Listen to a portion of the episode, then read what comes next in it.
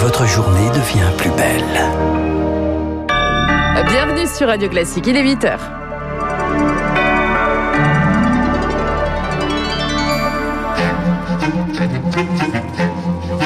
sept heures trente, neuf heures, la matinale de Radio Classique avec Guillaume Durand. Le cri d'alarme des directeurs de crise des hôpitaux parisiens, ils s'apprêtent à trier les patients, disent-ils, faute de lits de réanimation, une médecine de catastrophe pour eux.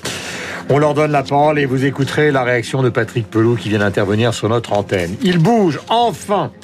L'Ever Given donc a légèrement tourné ce matin sur le canal de Suez, débloquant peut-être une partie du commerce mondial, mais le cargo géant n'est pas sorti d'affaires pour autant.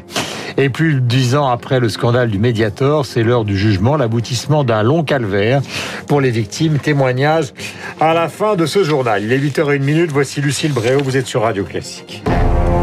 Radio Classique. Les services de réanimation sont-ils vraiment au bord de la rupture ? Près de cinq mille lits sont désormais occupés partout en France. Le pic de la deuxième vague est presque atteint. L'urgence est là, en tout cas d'après certains soignants. Hier, dans le journal du dimanche, quarante et un directeurs de crise des hôpitaux franciliens ont signé une tribune qui a tout d'un cri d'alarme. Ils se préparent à trier les patients, Rémi Pister. Des programmations d'opérations, transferts, la prochaine étape, c'est le tri des patients, Covid ou non Covid, selon Mathias Vargon. Il est chef des urgences de l'hôpital de La Fontaine en Seine-Saint-Denis. Il va falloir vraiment qu'on se pose la question de qui est intubé, qui n'est pas intubé. Les patients, ils seront triés. On dira, bah, celui-là, il va loin, on n'a pas la place, on va pas le prendre en charge comme ça. Et donc, ces patients vont attendre très longtemps sur des brancards. La vraie question, c'est, euh, OK, vous avez un patient devant vous. Entre un patient de quarante ans qui a un cancer et un patient de cinquante ans qui n'a pas de cancer, vous faites quoi ? Vous allez prendre ceux pour lesquels vous n'êtes pas obligé d'utiliser tous les moyens de façon à sauver plus de vies. Ça s'appelle de la médecine de catastrophe. Près de mille cinq cents patients Covid en réanimation. Si rien n'est fait, ce chiffre pourrait doubler dans quinze jours. Ce serait pareil que durant le pic de la première vague, mais toutes les autres pathologies seraient impactées, s'inquiète Bruno Megarbane, réanimateur à l'hôpital Lariboisière. Les difficultés supplémentaires, c'est premièrement la présence d'autres patients non liés à la Covid euh, en raison de l'absence de confinement, tels que des patients victimes d'accidents de la route, euh, l'absence euh, d'arrivée de personnel soignant d'autres euh, régions. C'est vrai, il y a aussi en plus l'épuisement. Les hôpitaux poussent leurs murs au point de fermer des unités. Difficile désormais, par exemple, de trouver un service de chirurgie ophtalmique ou orthopédique ouvert en Île-de-France. Trier des patients, un terme totalement inapproprié et même faux pour Patrick Peloux. Pour lui, on continue d'appliquer des règles de qualité de soins. Le président de l'Association des médecins urgentistes de France était l'invité de Radio Classique il y a quelques minutes. Ce que je leur reproche, c'est qu'ils ont la possibilité de faire avancer le système. Or là, ils se posent un petit peu comme le général qui doit monter à l'attaque et qui pose son sabre en disant « Oh ben non, finalement, mes soldats, ça va pas. » Clairement, vous dites, en fait, ils sont en train de foutre la trouille aux Français, je pardonnez-moi cette expression, c'est, c'est dans une situation où les gens sont extraordinairement c'est, inquiets. C'est, c'est tout à fait juste. Alors, faut-il durcir les restrictions ? Un nouveau conseil de défense sanitaire se tiendra mercredi à l'Élysée. Rien n'est décidé, assure pour l'instant Emmanuel Macron. Mais il faut dire les choses clairement, Lucille Bréau, les écoles sont clairement en sursis. Désormais, au moindre cas de Covid confirmé dans une classe, elle devra fermer dans les dix-neuf départements les plus touchés. Il Illustration au lycée Eugène Delacroix de Drancy. Plus de vingt classes n'ouvriront pas ce matin. cinq cents élèves sont concernés. Les personnels de cet établissement ont fait valoir leur droit de retrait en fin de semaine dernière.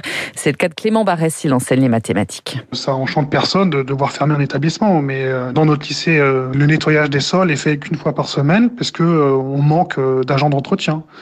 Euh, on a des difficultés également aussi pour aérer les salles de classe parce que euh, y a des fenêtres qui sont cassées donc qui s'ouvrent pas. Euh, on n'a pas de lingette pour désinfecter les claviers d'ordinateur. Euh. Donc voilà, en réalité, le, le protocole sanitaire euh, ne, ne peut pas être appliqué si on ne met pas les moyens supplémentaires, si on laisse l'établissement ouvert. De toute façon, euh, les cases vont fermer les unes après les autres. Donc, euh, on, de fait, on ne pourra plus faire cours correctement. Des propos recueillis par Victoire Fort. Sur le front du vaccin, cette fois, un peu moins de huit millions de Français ont reçu au moins une injection à ce jour. deux millions de doses supplémentaires d'AstraZeneca seront bientôt disponibles. Elles viennent du stock de vingt-neuf millions de flacons découverts récemment en Italie. Une crise sanitaire et économique dont la Corse est en train de payer le prix fort. Pourquoi et comment ? Et oui, c'est la région la plus impactée devant l'Île-de-France, d'après le dernier baromètre de l'Ordre des experts comptables, deux secteurs essentiels à l'île. Le tourisme et les transports sont à la peine. Certains professionnels affichent des pertes jusqu'à moins soixante pour cent, Émilie Vallès. La Corse a particulièrement souffert du manque de touristes. On estime à un virgule cinq milliard d'euros le manque à gagner pour le secteur l'an dernier. Il n'y a quasiment eu aucune activité entre mars et juin et l'été n'a pas compensé.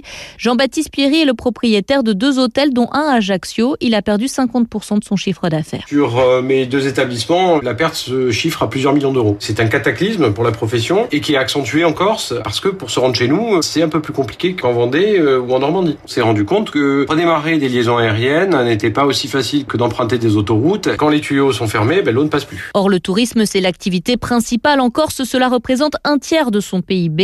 Alors, si le secteur souffre, c'est toute l'île qui est touchée. Cela impacte d'autres pans de l'économie, notamment l'agriculture, qui vend moins de produits, ou encore le bâtiment. Pierre Orsini, vice-président de la Chambre de commerce et d'industrie de Corse. La Corse dépend à soixante-dix pour cent de l'activité touristique. Une deuxième mauvaise année euh, s'annonce, puisqu'on n'arrivera pas sûrement à sortir de la crise avant septembre. Et ce qu'il faut éviter, c'est l'effondrement, l'effet domino qui nous guette en Corse. Une crainte d'autant plus grande que le tissu économique en Corse est constitué pour la quasi-totalité de petites, voire de très petites entreprises. Émilie Vallès en Allemagne. Angela Merkel, elle rappelle à l'ordre les Länder. La chancelière leur reproche de vouloir alléger les restrictions sanitaires. Elle menace d'une intervention plus contraignante de l'État central. En Angleterre, en revanche, un léger vent de semi-liberté souffle ce matin. Happy Monday titre certains journaux. Les rencontres et le sport en extérieur sont de nouveau autorisé à partir d'aujourd'hui. L'Ever Given a légèrement tourné sur le canal de Suez. Les moteurs repartiraient. Six jours que ce cargo géant long de quatre cents mètres est coincé en diagonale, paralysant l'un des couloirs maritimes les plus empruntés au monde. Il a donc bougé un peu ce matin, mais ne flotte pas encore, Augustin Lefèvran. Oui, il a tourné. Il est désormais à quatre-vingts pour cent dans la bonne direction, estime l'autorité du canal. Concrètement, l'arrière du navire s'est éloigné de cent deux mètres de la rive ouest, alors qu'il était à quatre mètres seulement. L'Ever Given est désormais presque parallèle à la rive est. La proue de ce géant de deux cent mille tonnes a été endommagée. On ne sait pas s'il pourra reprendre sa route. Les opérations de sauvetage, elles, reprendront dans la matinée avec la marée. Pour l'instant, pas encore de réouverture du canal. Plusieurs centaines de bateaux attendent. Il y a urgence. Certains transportent des animaux vivants. cent trente-cinq mille moutons sont notamment coincés.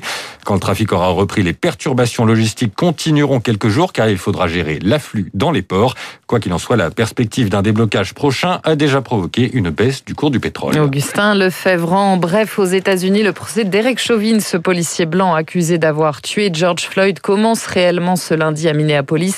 Les trois dernières semaines ont été consacrées à la sélection du jury. Les débats de fond débutent cet après-midi. Plus de dix ans après le scandale du Mediator, c'est l'heure du jugement. Le tribunal de Paris se prononce aujourd'hui sur le banc des prévenus, les laboratoires Servier et l'agence du médicament. Une question a été centrale pendant les cinq cent dix-sept heures de débat. Comment ce coupe-fin a-t-il pu être prescrit pendant trente-trois ans, malgré les alertes répétées sur sa dangerosité? Christine Bault a consommé du Mediator de deux mille un à deux mille neuf. Un an après le début de la crise, elle a constaté que les essoufflements ont commencé, puis les problèmes cardiaques, elle témoigne. J'ai toujours mon trente pour cent de poumons en moins. Ensuite, il y a beaucoup de choses que je n'ai pas pu refaire. D'abord, en terminer ma carrière, j'ai pas pu reprendre mon boulot derrière. Au niveau de ma retraite, il m'en manque un petit peu. J'ai changé aussi au niveau du caractère parce que quand euh, à cause d'une pilule, vous vous retrouvez euh, comme ça, complètement cassé, c'est dur à avaler. Vous vous dites, c'est pas possible, quand est-ce que ça va s'arrêter, quoi? Voilà Christine Bault, d'une des victimes du Mediator, au micro Radio Classique d'Élodie Wilfried. Il est huit heures huit sur l'antenne de Radio Classique. Nous allons revenir sur les déclarations d'Audrey Pulvar, donc, euh, qui sont largement commentées à gauche et à droite avec Guillaume Tabard dans un instant. Mais nous sommes, vous le savez, une station de musique classique d'abord et avant tout. Et le trophée Radio Classique de la semaine est consacré au coffret de vingt-trois C D regroupant les œuvres les plus importantes de Stravinsky pour le cinquantième anniversaire de ce musicien génial. Voici un extrait du Scherzo à la russe. C'est l'orchestre symphonique de Birmingham, dirigé par Simon Rattle.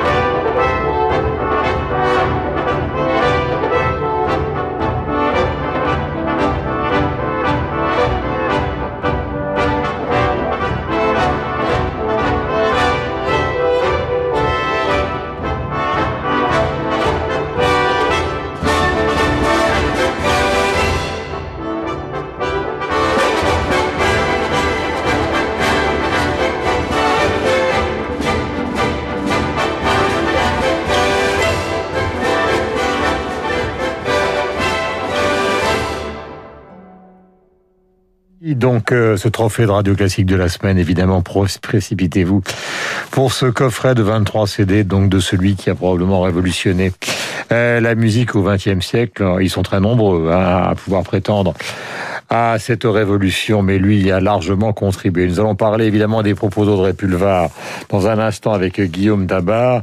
Il, faut, il suffit simplement aussi de les rappeler pour fixer les idées.